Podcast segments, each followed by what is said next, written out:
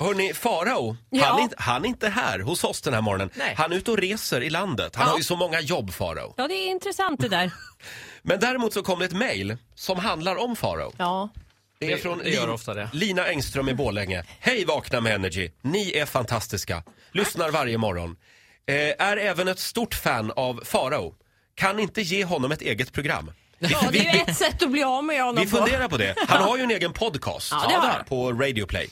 Eh, eh, Lina skriver också, jag är själv från Borlänge, försöker komma ihåg om jag träffade Farao när han var yngre. Men tyvärr så korsades nog aldrig våra vägar här i Nej, jag Dalarna. tror det hade hon kommit ihåg. Ja.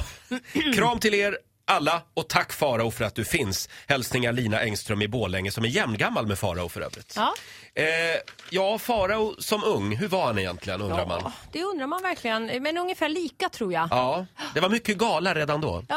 och galet. För ett tag sedan så berättade ju han, Farao alltså, att han praoade som kändis Det här är så jävla roligt. när han var, när han var 14 år. Vem får Vad det vill Jag, ändå kommer bli? ihåg, jag, hade, Kändis. jag hade prao på ett tvätteri, Forsbacka-tvätten. bli? Just det. Men Farao, han fick alltså praoa som kändis. Han kunde drömma stort. Ja, Ja. verkligen. Ska vi höra hur det lät när Ja. Farao var här och berättade om det här?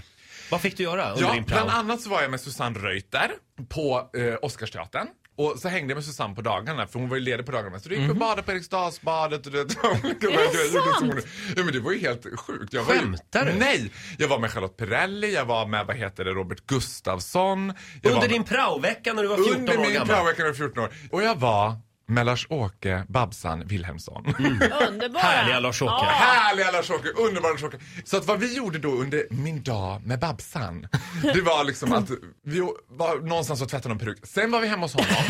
ja, ja, men det var någonting sådär, jag kommer ihåg. att det var så. Sen var vi hemma hos honom och då skulle han visa alla sina kläder och alla sina f- gamla filmklipp och jag låg i en divan och skulle så här, titta på alla de där filmklippen liksom. Och sen frågade han om jag ville ha någonting att dricka. What? ja, Och det ville du då? Ja, men, ja men Nej. lyckligt ovetande om att den där juicen smakade lite bäsk underton på den där juicen som jag fick av honom. Liksom. Här får man höra. Ja, så han blandade nog en liten Ja. ja. häxblandning till mig där. Men det roligaste av allt var att då när jag var där hos Babsan och jag var ju sju- att vara 14 år dragartist och vara hemma hos Lars-Åke Wilhelm Babsan. stort. Ja, du Nej döttar men det det. var ju vansinnigt. Det var ju som att de var liksom oh, heaven Han is har ju a ett väldigt place. färggrant hem. Det är ju hälften Babsan, hälften Lars-Åke. På något sätt. Det är ju helt grandiost verkligen. Men så plötsligt knackade det på dörren och det kom en kille som skulle sätta upp en hylla. Då fick jag gå. Det är många killar. Ja, så här lät det för ett tag sedan när Farao var här och berättade om sin prao som kändis.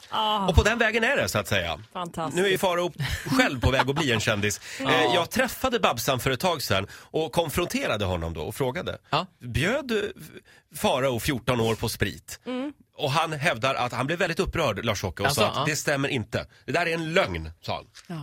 Ja. Men han var där. Eh, Farao har varit där, ja. Ja, ja, ja, ja. absolut. Mm. Nej, Ja, ja. Alltså Babsan är ju inte galen. Nej, nej. Eh, Farao däremot, han är ganska Han är galen. galen. Han kommer hit imorgon igen. Jajamensan. Just det.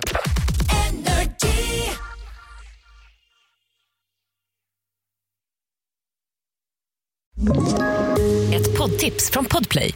I podden Något Kaiko garanterar östgötarna Brutti och jag, Davva, dig en stor dos skratt. Där följer jag pladask för köttätandet igen. Man är lite som en jävla vampyr.